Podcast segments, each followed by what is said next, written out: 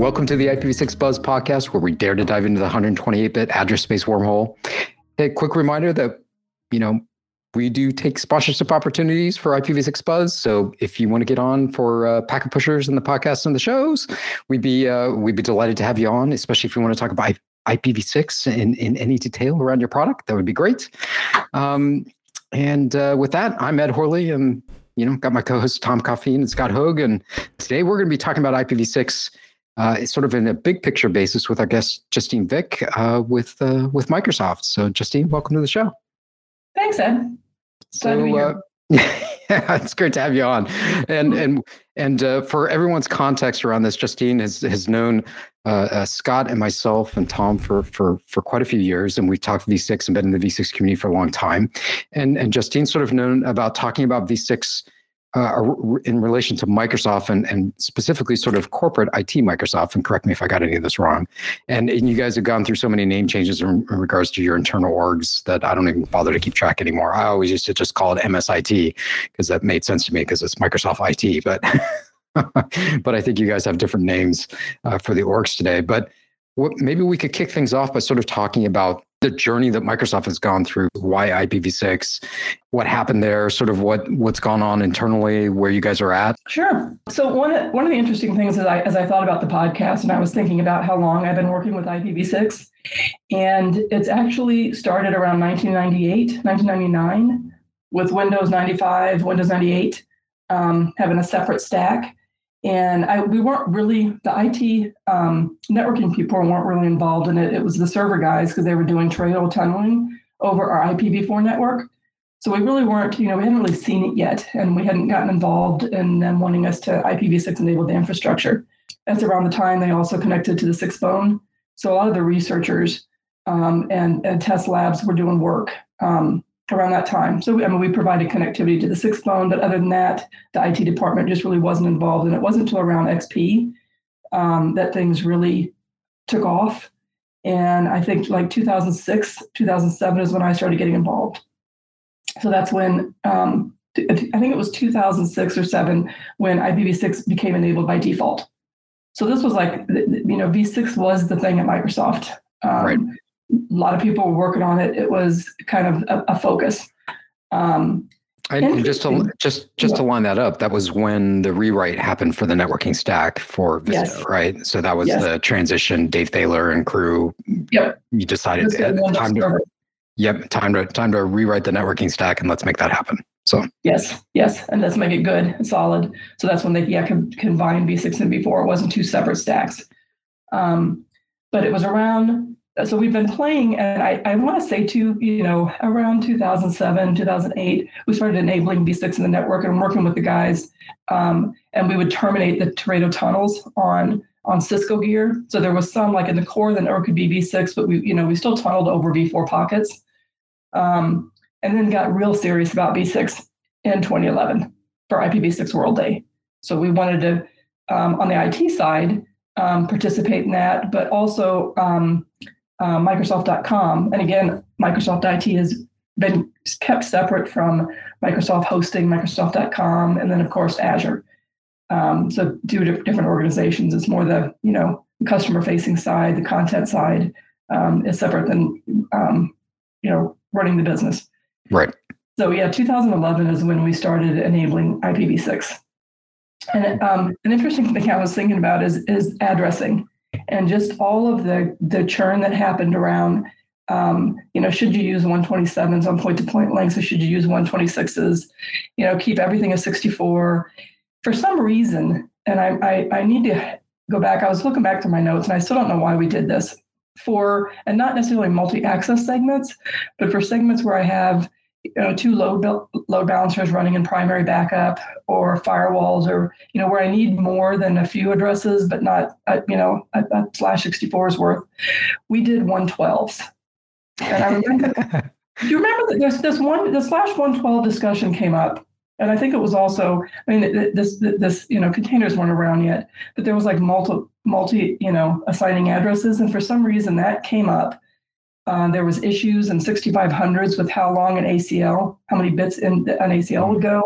Um, so it was an interesting time, and we did some things based on conversations And um, you know, when you look back now, I mean, they, I think they solved the you know uh, 127 issue with, and I, I, can't even remember what the issue was. I think one of the things was like yeah, the It's an ASIC problem on on on some yeah. uh, manufacturers' equipment. yeah, so there was things that we did because it just V6 wasn't ready. Um, I remember having um, a lot of issues with uh, extension headers on fragments, where um, and the issue was that the vendors hadn't decided on like what order, if there needed to be an order, and if something, you know, it, where was the, you know, the router router option, where, you know, what was the order that the extension header should be in. So it would just punt it.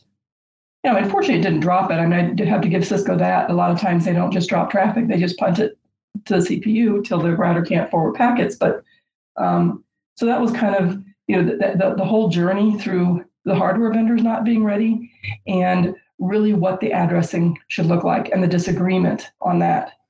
Um, and again, that long ago, I was still an IPv4 person. I couldn't let go of IPv4 as part of my the, the addressing and thinking about it, and I just couldn't fathom a 64 on a point-to-point link. Um, and I've totally changed my view since then. well, you were, you were kind of halfway there, Justine, because like the, the, the choice of a 112, it's like that's 65,000 addresses, right? Yeah, you know, yeah, we, we, were close. We were there.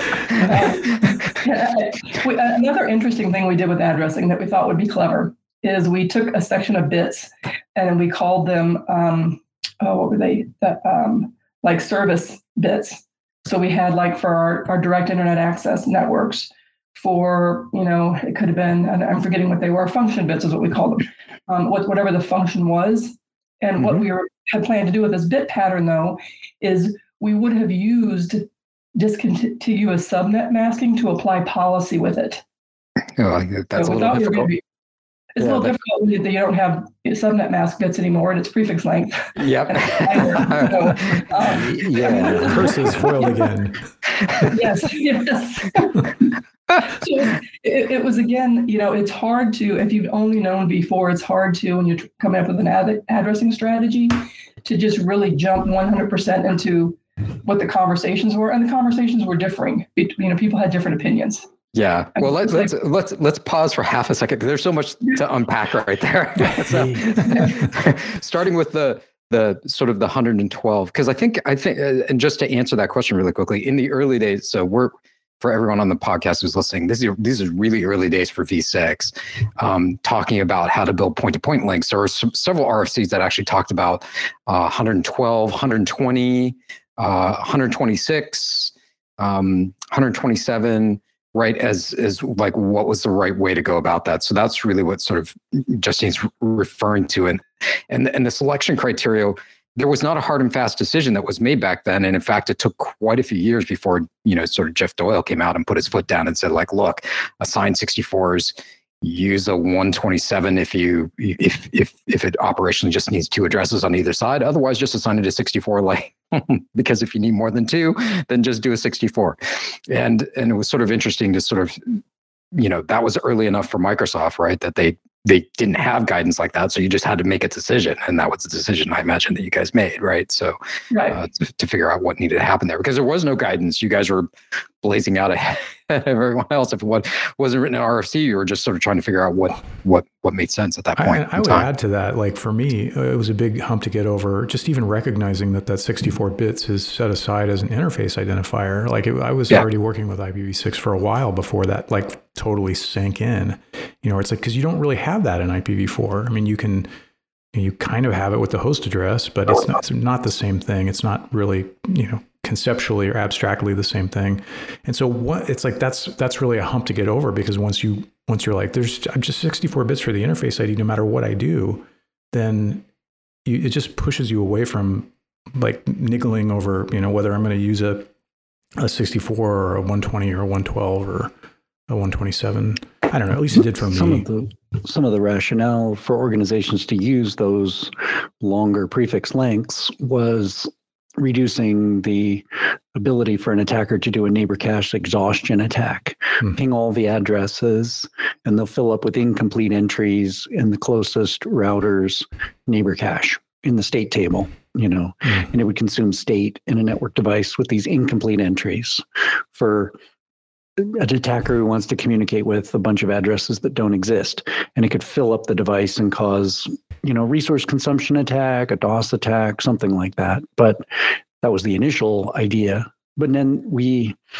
now we have rate limiting, we have better control plane policing, we've got other techniques to limit uh, resource cache exhaustion or neighbor cache exhaustion attacks. Yeah, yeah, so it's so I think Microsoft had to go through a lot of the early journey part, and I think that's to you know to Justine's point is is when you're when you're early in the process, you're you're blazing the trail early, and and sometimes your your design reflects early mm-hmm. decisions that the industry has moved on from, and then you have to try and reconcile that. Um, so maybe there's some advantages for being a late adopter. I don't know. I think there is. Ed, the one interesting thing though is what, what I found so exciting about this, about the IPv6, and, and at first I was a little resentful. I, I didn't want to do um, v6 addressing. I had enough issues I was dealing with at the time with multicast.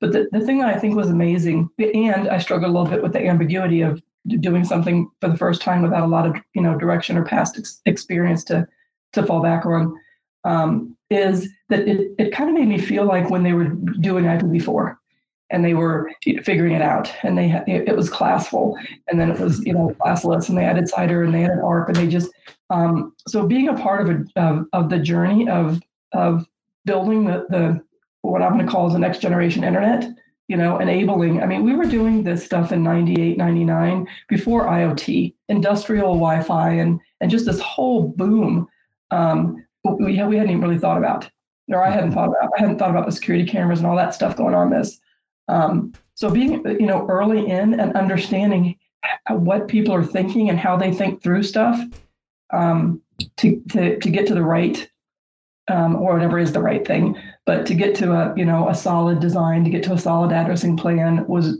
um, was kind of exciting. Yeah, because yeah, back then we didn't even know much about wi- Wi-Fi. I mean, even in those days, Wi-Fi. Yeah, was, we didn't know the ex- explosion of 3G and 4G, and I mean, we were early days back then. Well, that's the one thing with Wi-Fi is that um, I believe it was Microsoft. Don't quote me here. That came up with the um, the 169.254 address, a link local for IPv4, mm-hmm. because you'd end up talking to the controller. Everything was L2, and you hadn't gotten your layer three stuff yet, but you needed to talk to the controller on something. Mm-hmm. Um, and I think that's where I think the 169.254 kind of came out of the, the Wi-Fi. I don't have all the information on this. I'm sure probably um, Ed knows this because he knows all this stuff. No, no, I don't know the the background for APIPA. Um, I, I, I know it exists, but uh, but I don't remember who wrote uh, any of the original RFCs or anything of that nature. So I thought I heard Microsoft. I'll look it up. I'm, I'm going to take credit on behalf of Microsoft for now. Perfect. um, but anyway, that was you know that was an interesting thing. And, you know, as we think about this, when I when we are bringing up interfaces, another side thing is when we started addressing V6 and and again working with the, the, the carriers. And this was this was also the time that um, MPLS started becoming a big deal. So running MPLS with a carrier and doing virtualization across their network.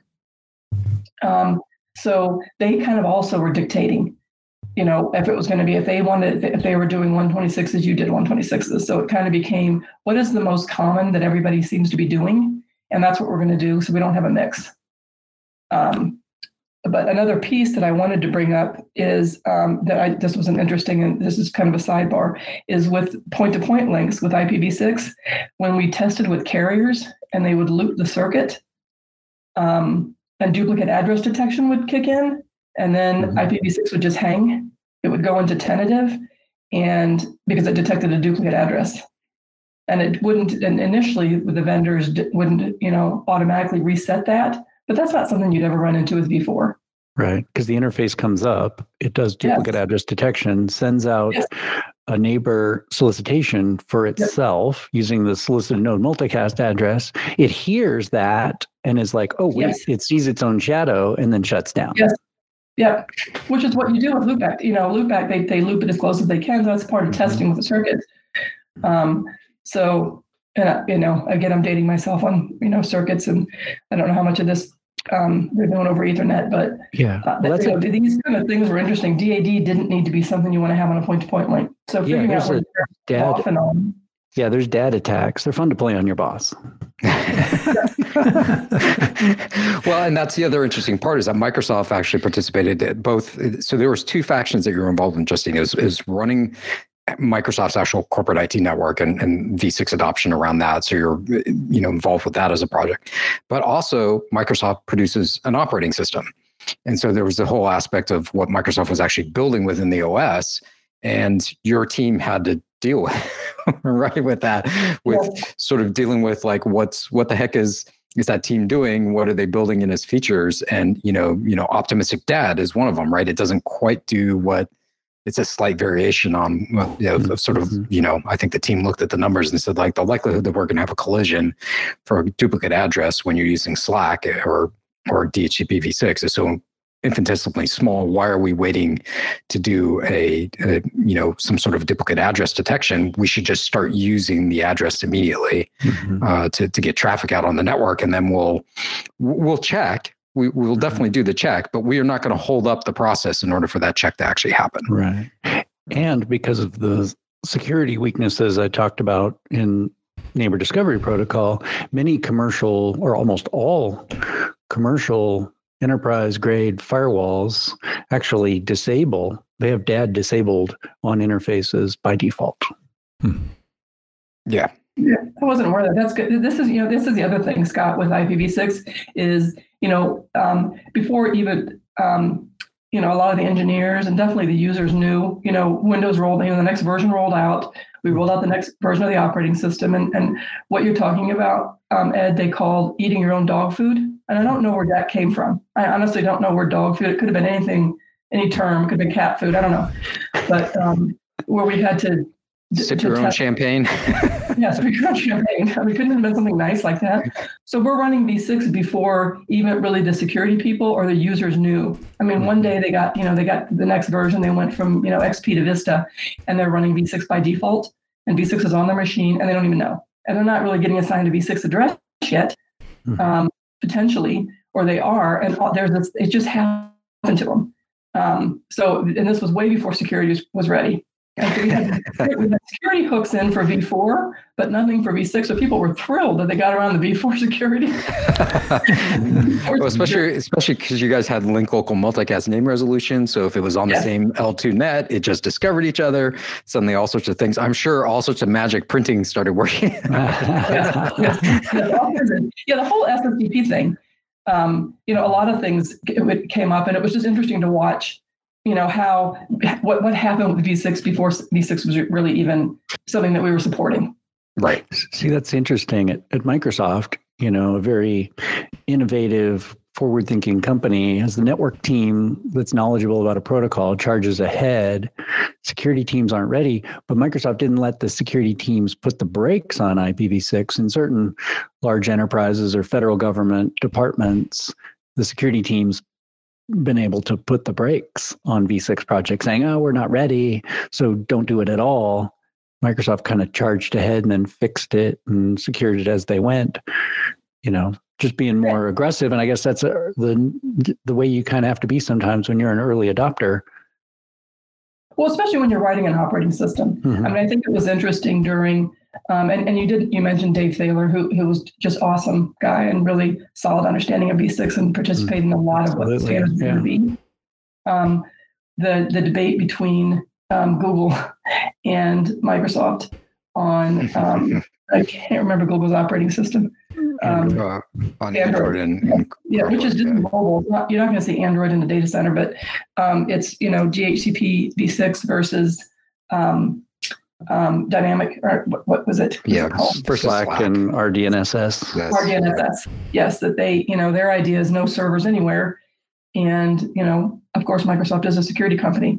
Um, so still having a DHCP, having something that gives op, you know, that's that's providing options to the host instead mm-hmm. of relying on. I mean, this was a big shift. Is that now instead of a server that's giving you your parameters, your host parameters, um, it's your first hop router that's set in your lifetime and your you know gateway and that that was that's a kind of a big shift that i'm moving that away from and so now we're going to rely on the router vendor to support dnss we're going to rely on the router vendor any, any new option or anything that we would have added to dhcp we're going to have to rely on the router vendor to put that in their code. Well, in many organizations, it's like a different team. Right. Yes, yeah. exactly. Uh, one of the big challenges, I think that was one of the questions that that Scott asked. One of the big challenges uh, was the server team versus the you know the team that supports the client OS, and it's different. Who's doing the server OS, client OS, and server OS, and the data center client OS, and the network engineers. And then a whole other group is the developers, um, which has been a huge challenge because there's some young developers, and, and especially the ones I'm seeing now, they've only ever known IPv4. They've never heard multi-protocol. They've never, it's like Apple Talk, IPX, what are you talking about? I mean, they just, to them, there is only one, there should only be one. And um, uh, it's hard for them to even consider IPv6. Right. Yeah, or running, or, yeah, having to deal with two and being like, "Why you just made my life twice as twice as complex to try and work through this? You you made my my logic, you know, that much more that's much more difficult to work through." And you're like, "No, we've tried to abstract all that away. Hopefully, you don't have to deal with it, right? You got the right libraries and everything. You can, you don't have to worry about it, but it still it still crops up, right?" Oh, it does. But I I think the thing that V6 um, the, the, other thing I've seen with developers is V6 has is bringing back good development practices, like making generic calls instead of direct calls. Mm-hmm. An example of this, we had devs that do that test a local host, so they're testing mm-hmm. into you know a web mm-hmm. app or something, and they just want to test on the local machine. And there was devs that did you know star dollar or, or did a um, star colon eighty local host you know to make a call and then there was other ones that put 127.0.0.1. So when we made this change and V6 was preferred, they had no correlation to, you know, one, things would break. Right. And it, it, just brings about, I mean, that's just another example. And yes, it's it's local host. I can kind of see on a local machine that you can you you know that's a well-known address. It's not like, you know, configuring um, an address into an application, you know, like a public or a routable address. But still, it's, you know, thinking in terms of I shouldn't care you know, what's happening at the IP layer. You know, I care right. somewhat about port, which ports I'm opening and stuff, but what's happening at the IP layer, what kind of addressing, I don't care whether it's V6, V4, IPX. I shouldn't care about any of that from an application standpoint. Yeah, uh, that's the brittle. Cleaning up some stuff. Yeah, that's the brittleness in their code in terms of saying like, "Hey, we've we've you've hooked something in there that's going to make your code brittle later down the road as things change, might shift underneath you in terms of the protocols, right?" So, yes, yeah, no, that's that's super interesting because you know part of what's great about talking to you about all of this is that you have over over a long arc have a lot of insight around sort of the motivations and, and learnings because that's for me that's that's the hard part for many enterprise organizations today that we work with. They have nothing to to really um, they have nothing to compare it to. So it's very difficult for them to be like okay we've got to adopt this stuff we don't know enough information. We don't know enough we can't make good architecture decisions. And so they're really relying on us to help fill in those gaps because you know sort of been there and done that. And for yourself microsoft has that huge advantage of, of sort of having that history and and and and, and knowledge base to sort of work off of of learnings and takeaways around this. And I think you mentioned at the top of the show, it's sort of like, hey, some of some of my opinions have changed. Your some of your opinions have changed over time about you know how you sort of feel about it. And and you know that's maybe that's one of the things we can sort of chat through really quickly because it's I think that's important for people to realize that you know, early on, I mean, I was, you know, I'm right there with Justine, right? Hardcore V6, V6 is the only way to go. Why are you even talking about V4 anymore?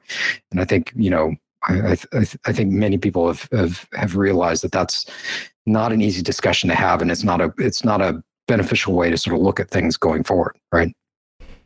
absolutely, and I am now, and I, would love to have this conversation with you guys because I do not like IPv6 only with NAT64. I, I don't like that.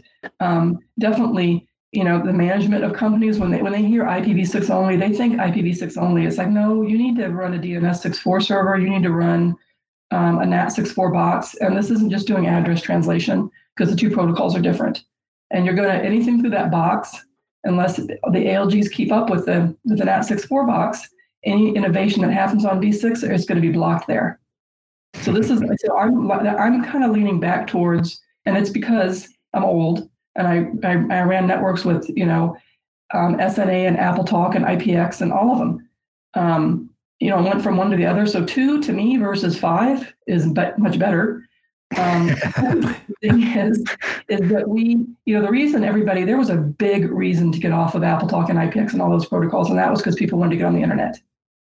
So now the thing is, and there, there is going to need to be a big reason to, for a company, definitely the enterprise. The big reason I, IoT did it is because they had to, because they want again th- th- these devices that were never on the internet before want to get on the internet, and I've got a lot of them. So, you know, you look at the two protocols and IPv6 is the way to go. There's a good business decision. You can totally justify it. Uh, this is the thing that is going to ha- have to happen to do a lot of the rewrite work um, and code work. And again, it's it's this is old legacy stuff that people have maybe embedded a lot of you know IPv4 addresses, and there's effort to doing that. Um, mm-hmm. So I, I'm I'm still kind of multi-protocol. I, I don't think it's as bad as NAT64 is um, in, in, the medium term. And I and I do believe that just naturally IPv there's going to be things in IPv6 is going to be something that's going to do some somebody's going to do something incredible with flow labels. We're already doing embedded metadata in the address. Um, that kind of stuff is going to be. I, I want to do those things. I'll never be able to do it with v4, and that's going to cause uh, the shift. I guess you know one key advantage of v6 is NAT avoidance. You know, uh, getting away from that, you know, but then also you you mentioned things like segment routing or what are the innovative things we can do with v6 what are things we can do with addresses very creatively that we've been limited by v4 and we haven't even thought of because our minds haven't thought about what can I do exactly. with all these bits? What can I do with all this cool stuff in the interface identifier? Not not send, not right. Yeah. it's just yeah. we did a we we did a podcast, podcast 64 on like all the ghosts of IPv6, the things all of us long time v6 proponents have come and seen come and gone, you know, went for good reason. But you know, what can we do with the IID? There's so much potential there. Yes. Well, this the whole thing is. Remember all that work that was going on with Lisp and location ID separation. Mm-hmm. There was this big push. I, I, think the implementation of it, though, with having a separate box that you have to go to, you know, mm-hmm. it, it, while the thing is moving. So mm-hmm. this was supposed to help with VM mobility and the cloud and stuff. Yeah. But the, the idea of location ID separation, if you come up with a protocol to do it efficiently, mm-hmm. is I mean that's a that's something that's that's valuable and it's well, I mean, oh, you had mobile mobile IPv6. Same, yeah, yeah same argument. well, let's not go there. Let's not go down. Well, to be fair, I think Lisp is a little a little more elegant in terms yeah. of the, in terms of the solution. Like, uh, yeah, yeah, you, in terms of distribute. Well, certainly from a scale the, standpoint. Yeah, exactly. And you look at all the goes into yeah. and go goes out as of of mobile IPv6, and it's like, oh my goodness. Yeah. I, I, heard you like extension headers, so I put extension headers in your extension headers. to make mobility work. you guys are making a great point. Is um, IPv6, in my mind, is a fantastic protocol. It, a lot of things were, were really thought out. Some things are kind of iffy, like fragmentation. I think is I, I liked the way they handled it in v4 better. Yes, but it's how stuff is implemented. And I'm going to just, I know we're talking about V6, but I just want to take multicast as, as, as, as near and dear to my heart. I think that replication in the network is better than a replication on an individual box, making multiple copies of something. But it was the protocol that that was designed to make use of that, like PIM. I think PIM was awful. And I mean, you can talk about you know V6 mobility, um, how it's implemented. You know, you have the stack that's great, but what you decide to the code you write or how you're making use of it, that cannot. You know, that can be the thing that's that's problematic. But the protocol itself, I think, is I believe personally is solid. Mm-hmm. And, and, I found it, you know, I started, I started not liking, I was a big four, I, I was definitely a V4 person because I went from um, SNA and DLSW. so trust me, when I went from these other protocols to, to V4, it was like, oh, this is beautiful. I love this. Um, but now it's the same thing. Now, as I look from V4 to V6, and at first I'm scared because hex, um, that's all I'm going to say. Um, but then once you once you spend time with it, and it's like anything, once you spend time with it, V6 now just doesn't seem complicated to me. It was just like BGP. It, you know, everybody with BGP is this big scary thing on the internet, and it's like, well, no, it really isn't. It's just something I haven't done before, and I'm not familiar with. And you know, V6 is really almost super easy when you can completely ignore the last 64 bits, and you kind of ignore the first 32 you know, or, or, yeah, 32 bits if you get a slash, let's say you get a slash 32, you ignore those. So you have this one little segment of addresses that you're subnetting with. It's not the whole, you're not looking at 128 bits. So it's, I, I think eight hex digits. Yeah. Yes. Yeah, and then if you stick Yeah, to it- the nibble boundary on top of that, it's it's Yes, actually yes. incredibly manageable. Yeah. Yeah. Well, I mean, it's by that I mean incredibly manageable to the point where you quickly run out of nibbles to use. that's, that's another show. Um, but um, I mean, Justine, let's let's talk about that transition because it, it was funny when when you were presenting and, and talking about sort of you know V6 and V6 only, and then that transition. I think there's a place for V6 only networks within what people are going to build today because it addresses a bunch of concerns, and I think I think that's where things are going. But I think like you, we're pragmatists and we look at it and say like, there's portions of the network you may build V6 only. There's other parts that are going to remain V4. You're going to have a part of your network that's going to run both. And you're going to need to provide translation services where they're appropriate on the application stack, but you need to make those decisions as, as discrete decisions. Like you actually understand what's happening there. I think the great fallacy that happened was, oh no, you can just port over, everything's going to work. Um, and and and and V6 just is is not in the same space in terms of of, of making that a possibility, uh, unless at least you know in terms of what's available today. And v6 only is going to take a long time for folks to to work out all the bugs uh, and to and to figure out all the things that are going on. I mean you you folks did, have done a bunch of testing around that to, to sort of figure out where things are. And some of the early things that you know when veronica mccullough was still with microsoft was explaining at one of the um, one of the north american v6 events was saying like hey really hard to get VPN to work when the, the VPN endpoint that you're trying to connect to is V4 only, and you're on a V6 only network. That's just not going to work. You're never going to get past that. That's Right. a, you can't ever move past it. So, uh, is that part of what's informed your thinking around around where things are at and where things should be, and how enterprises should think about this in terms of adoption? Because there, there's got to be a pragmatic like, let's let's solve 80 90% of the issues right Yes, so VPN is one of them. Another big one is, and I, um, I was just reading some stuff on the IEEE um, about you know how they're trying to get like BACnet and you know some of these, and I'm going to call them. They're not IoT devices. They're they're network of things. They're NOT devices. They're devices that got IPv4. They were your, your security cameras. We have conference room um, little schedules outside of the conference room there, there's different technologies that we started managing via IPv4, but it's it, it- their IPv4 stack on these devices is minimal, and they know nothing about networking, and it's going to take a while to get them to go to IPv6. if ever So network of things, exactly, if ever, if they're going to spend the time to do it. So so we we started terming these things network of things that we know we have in the network that they don't want to spend, and, and some of these things maybe were even layer two only. That um and and there's you know tunneling of this is security. There's IPsec tunneled, and this is just from the application back to a central node. Uh, so that, that kind of stuff we're just not touching. There's things that manage the. SONET network that started using IPv4, and and all the work they do just to you know do the network. Um, the, the SONET itself, there, there's so much time and effort going into that that just this little small stack that's V4 it was fine for them. Yeah, So- hospitals, manufacturing, yeah. industrial networks all have these same things. Yeah, so so I, we have NOT, which I, again I call network of things. They don't need internet access. They never will go on the internet. Um, so these, they, and they're only you know keeping within their own little private network.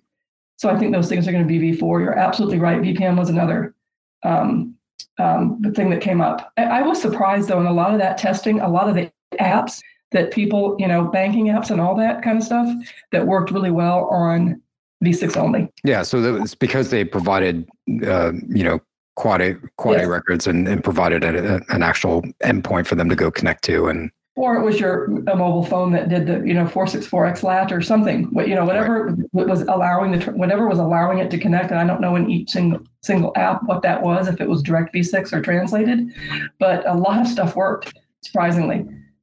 I mean, it's, it's, you know, that was a good, that was a good sign. yeah, A and that, work. Go ahead. I'm sorry.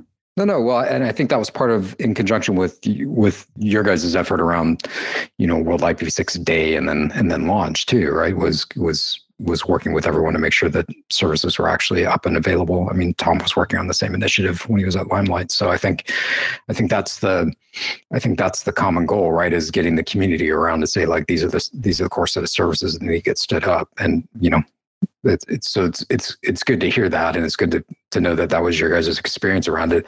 I just think you you guys had a bunch of unique learnings that you sort of took away from from V6. I mean, what's is there anything in terms of you know sort of experience you know you guys were early on so the experience with the manufacturers i imagine you guys were working a lot more direct with with a bunch of the manufacturers around saying like hey this is missing or we need this sort of support or you know you're missing this routing protocol capability or or, or other things that you guys had uh, running around your guys' network that maybe other people weren't seeing because you were so early on right um, yeah we, we worked a lot with Cisco. So, I mean, we at the time we're a Cisco shop. We have other mm-hmm. vendors in the network now. I think I can say that, but mm-hmm. um, and we worked really well with them because they were also on board with IPv6. You, you know what I mean? The vendor has to be as well. Right. And um, I'm going to make some comments, and these are just my opinions. But I think you know when when cloud started and we started having you know um, wanting to build the cloud with commodity hardware or white boxes, just having a simple IPv4 stack that everybody was familiar with was was what people wanted to do. And the right. ASIC hardware, we've talked about this, and, and you know um, the the the technical costs in hardware or software to enable IPv6, they, they couldn't justify it um, or didn't justify it. So they they, they went down one path. And, yeah. and you go with what you know. They really weren't in, you know, they, they I, I feel like there was a the split when cloud happened. And I think I, I read something that Azure started like in 2008. But when the cloud, when they started doing, you know, people started building their clouds, um, it seemed like IPv6, you know, took a took a left turn, or they took a left turn on IPv6, and just there was just a big, um, you know, deploying everything with v4. There was kind of like blinders for IPv6 were put on, and that was vendors making those decisions. Yeah, I think it was it was put off to the side because the opportunity for sale of yes. what you produce, you don't get an opportunity for sale with V6, but you do when when a large cloud manufacturer walks in and says, "I want to buy," you know, you know, hundreds of thousands of Ethernet ports to stand up a you know massive data center, and you know suddenly your your motivations change very quickly. Yeah, right? yeah. and it, it, it feels you know, and I'm going to you know these are in air quotes that, you can't see, but you know cheaper to do a a V4 underlay than a V6 underlay. Well, it's not even just a cheaper thing. It's it's what works today thing, exactly. right? Like we, we we don't know for V6. So do you want to yeah. roll with something we don't necessarily know? And this was all a timing thing around when it was coming out. Yeah. Uh, I, I think today you can. Yeah, I think today you could clearly build something, you know, V6 only, and that's proven out. I mean, it's proven out with LinkedIn, it's proven out with, you know, with Facebook and, and others.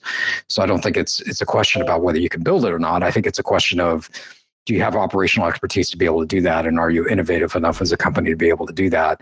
Those are different issues than than what you guys were facing back then. And and and you guys were a big pusher even on the azure team because msit was is a huge customer of of azure themselves right? So yes. so you know that need requirement around v6 is is is one of the things. Maybe that's an interesting thing i don't know how much you could talk about that but you know maybe that's an interesting aspect around what you guys were up to too yeah, so one of the things we are, and, and, this is a good segue into this, is is that we do want to, you know, the initiatives that we've had in the enterprise is to move to the cloud. So the two initiatives we've had is move to the cloud and move to IPv6. Unfortunately, the move to the cloud meant um, for um, hybrid networking or you know private um, connectivity that V6 wasn't there.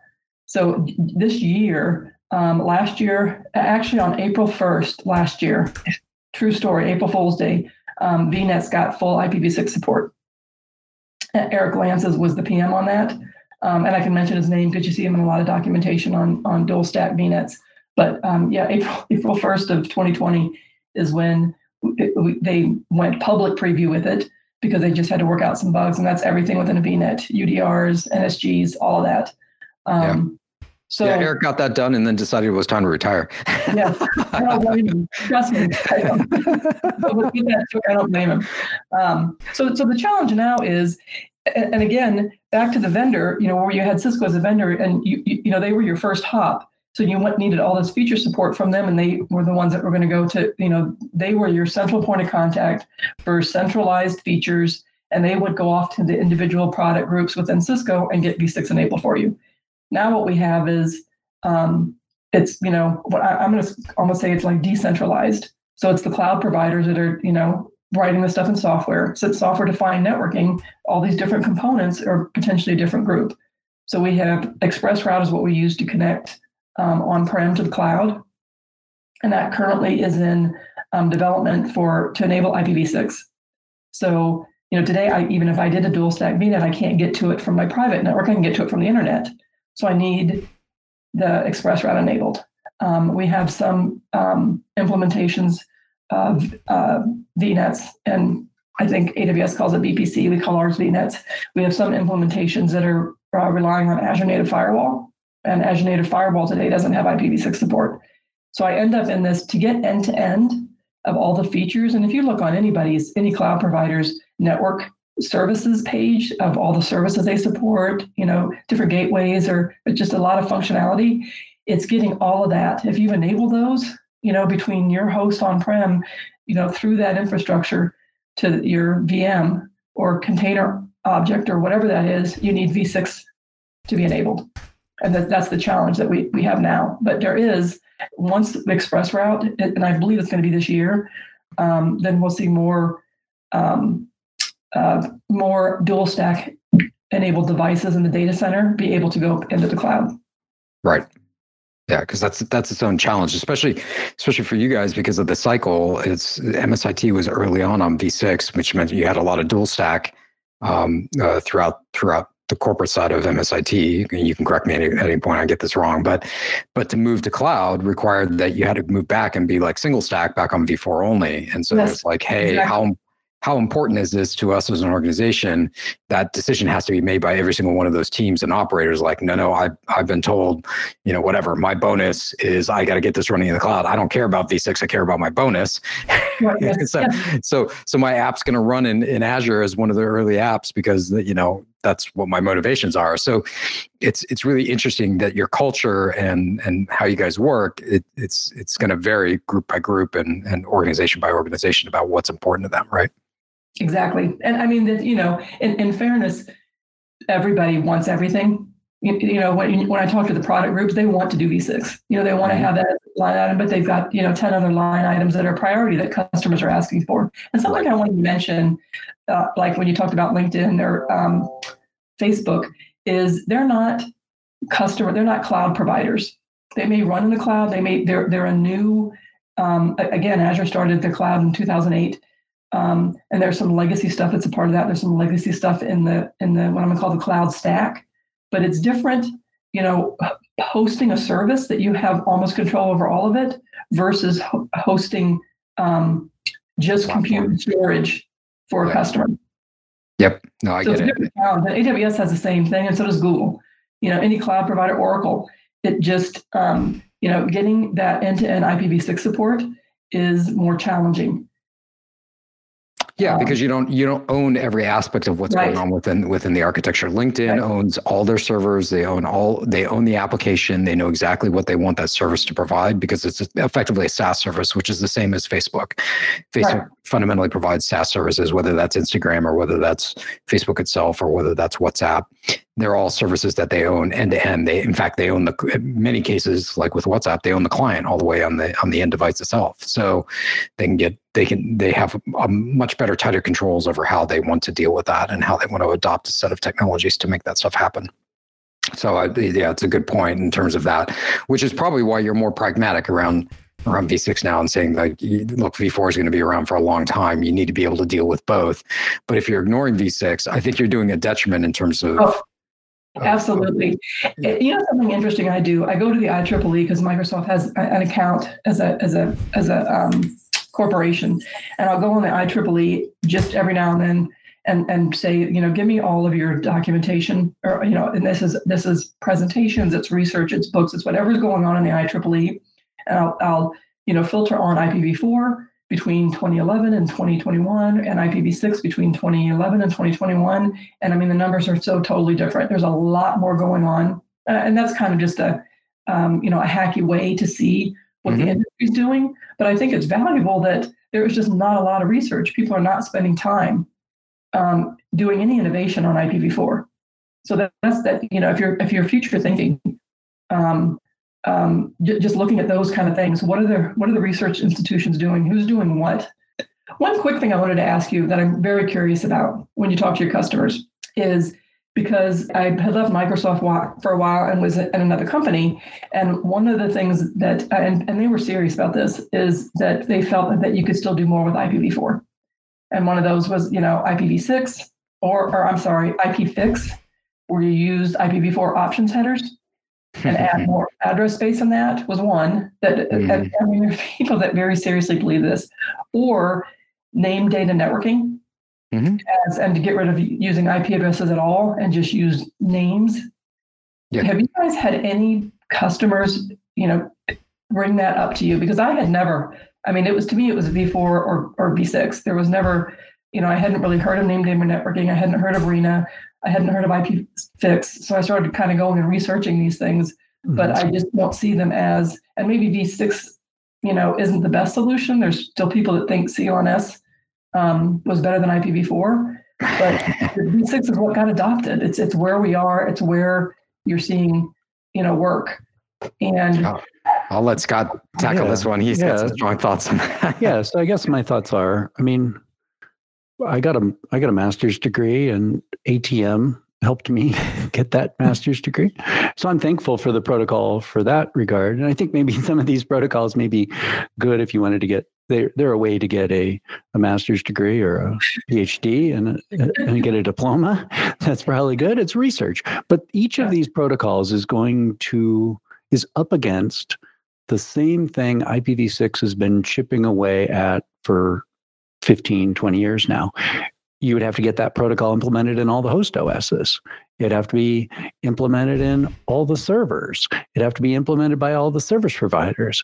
It'd have to be uh, integrated into you know the content providers it would suffer that same log jam that ipv6 has just gone through for 15 years you'd be starting over with the log jam why something new uh, you, maybe there are advantages to these others but is it worth you you have to wait you'd have to wait 15 years for those protocols to mature and go through all of the stuff that ipv6 has been going through in maturing and solidifying and getting out there integrated in every host OS. Integrate, you know, IPv6 deployed in a huge portion of the internet. IPv6 deployed by you know all the major you know internet service providers. It's and it's the de facto protocol. So each of those protocols, yeah, they might have their advantages. You know, I like or the interesting. I always hope that the future. Bits, right? I always hope that the future after IPv6 doesn't look like IP you know, where there's a separate a separate naming database that's separate from the addressing structure. I mean, I like the idea of this future idea of naming things regardless of where they are in the topology. You know, that there's some elegance there, and I could see some benefits to the way we think about services and hosts and clients and security. But each of those protocols is 15 years out. Yeah, well, exactly. And that's trying to get everybody to agree. And mm-hmm. we have so much more. I mean, there is so much stuff on the internet now compared to IPv4 and when IPv4 started, and before even the internet started, and people mm-hmm. were working together. And you know, you had the IETF. I think there's more competition. I mean, I I personally feel like IPv6 being treated like a feature is yes. it's not a feature for one, and and then people doing that, there it's like this competitive thing. It's like, well, we support IPv6. It's like, well, you should. You know, it's not. I'm not going to give you kudos or credit. Um, you know, you're not you're not better. Everybody should just be doing that. Um, right. That's table. That should be a known requirement. Yeah, table stakes. I, th- I think the other part that's interesting to Scott's point is is really when you look at what these other protocols can provide. You know, V4 went has gone through tremendous optimization within ASIC and silicon manufacturing. Where we've seen a portion of that being introduced for V6. It's not all the way there, but it is, but it is definitely there. But that industry is going through a transformation with, you know, with P4, with programmable chips, with everything else that's happening there. That might actually enable something like name data networking to be actually be useful because at, at wire speed, I just don't understand how you're going to move packets, right? in that space and be able to get the performance and and and the route forwarding attributes uh, done in the same way that we do today with with v4 and with v6 and so um, I think there's some hurdles that the industry has to to overcome around that. And I think, to be honest, with you know with with IPFIX, it's the same issue, right? It's it's just the fact that you're going to have to reprogram a bunch of ASICs in order to take advantage of any of that. You're back to the same problem. Like, why are we going to limit ourselves yet again to do another ASIC fix? Just to you know, to Scott's point, we're back at the beginning again, mm-hmm. Requiring everyone to do that as an uplift. And all the old ASICs that are already out there that are already forwarding packets aren't going to attribute or, or or catch up to speed suddenly for that sort of stuff. They're stuck where they're stuck. Um, and, and until they get replaced, right? And this is this is the journey that we've been going through. And V6 has been patiently waiting its line in the queue, right, as things right. get replaced through the network to make that happen. Mm-hmm. I just don't see that replacement vector and the speed, uh, uh, you know, to to to replace out infrastructure in that way. That's core to the backbone of the internet. That's core on every single enterprise network. That's core at all of our homes and all of our, you know, all of our CPEs that all the service yeah. providers run. I just don't see that happening. But we could be incredibly wrong. Like, you know, we're not futurists. So, yeah. but those protocols may start in a walled garden or some isolated data center environment and have some compelling, you know, business case for using them. But they're not going to run on the internet. The internet is a massive scale and requires global cooperation. Right. That's not easy to come by.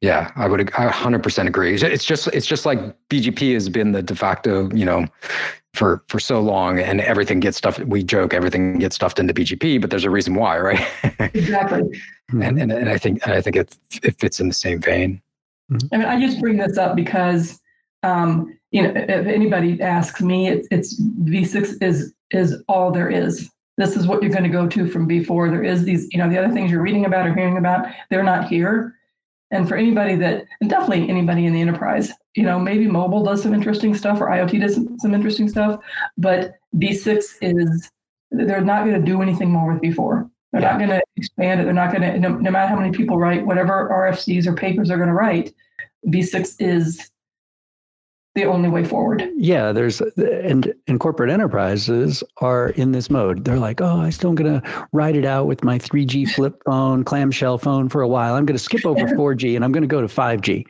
Well, those enterprises with their little V4 legacy, you know, uh, quad dotted decimal addressing systems, they can't wait out V6 to go to V7. there is nothing else. There's no other option. It's an inevitability. It's an eventuality. You might as well just get with the program and get all on. Right, all right, it. Thanos. There's no other option. There's no option.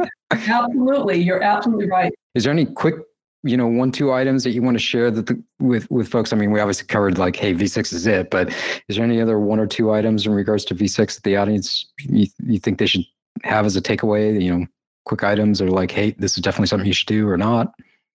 Um, well one is absolutely it's something that you should do and you know you should have already been planning for um, um, because one, one of the things that i think um, scott put in there is what the culture challenges are and again, the culture challenges really are that people are afraid. And this is always what I hear. And this is even with some networking people. They're so used to V4. They've done it so long. They, you know, can do Wireshark. They just, it's, it's, it's what they've known. And V6 just looks scary. And I think the thing is getting over that is, is the one piece of it. The second thing is looking at it as a new protocol. Try to just put V4 aside and just look at this as something new. I mean, I think it's much easier to do a comparison. If you don't know V4, then you're really in trouble to try to do a a, a V6 comparison. But I just think that um, fear is the one thing, and it's it's how V6 advocates can go into an organization and try to um, alleviate that.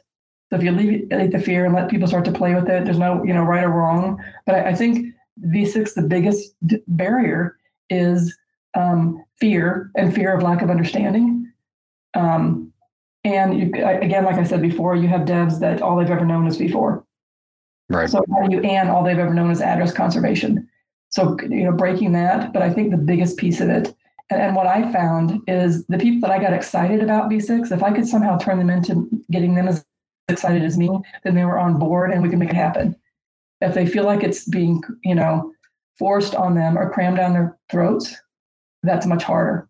And the other piece of this is that is that the the people that want to go to IPv6 in the in the in the enterprise in any industry are the people that are managing IPv4 address space, that are managing policy and filters to allow them to do overlap. They're trying to manage NAT tables. It's people managing the infrastructure, the IP infrastructure that absolutely want to go to v6 because it's gotten complicated to try to maintain v4, especially for private space um, in the enterprise. And then yeah. the crazy stuff of people using other people's space and trying to make absolutely sure that doesn't get leaked out or doesn't show up in a log. you're using a v6 address, and it's not that you're writing it on the internet, but there's some data or some log piece that references that, mm-hmm. and then it's exposed that you're using it. Right.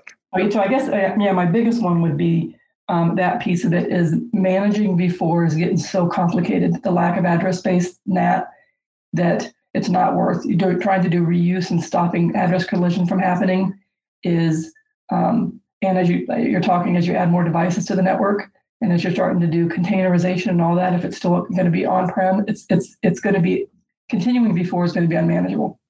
Well unlike v6 we've run out of space for this podcast. Thanks to today's guest justine Vecht uh, how can the audience follow you on the internet? I need to update my linkedin. I guess i can even say this on the podcast. I'll be retiring um, from Microsoft. I'll still be involved in V6, but I do have a LinkedIn account and I will add that. Perfect. Well, you can reach the IP6 Buzz podcast uh, on Twitter at IPv6 Buzz. You can hit up each one of us on Twitter too. You can hit up Tom at, at IPv6 Tom. Scott is at Scott Hogg, and I'm at E Horley. Thanks for listening to the IPv6 Buzz. You can find us on the Packet Pushers or any of your favorite podcast apps. Just search for IPv6 Buzz. If you like the show, please give us a rating on iTunes. And hopefully, you're listening on Spotify or any other podcast apps. Uh, and uh, if you really like this podcast, we recommend you check out Heavy Networking, Day Two Cloud, and Network Break podcasts. Or even if you don't like this podcast, we still recommend you check those out. and you can you can hit uh, you can hit up uh, packetpushers.net for all that all that good content over there. So long and until next time, we'll see you on the internet, the IPv6 internet, that is. Thanks for listening to IPv6 Buzz, a podcast devoted to truth, justice, and 128 bits of address space. IPv6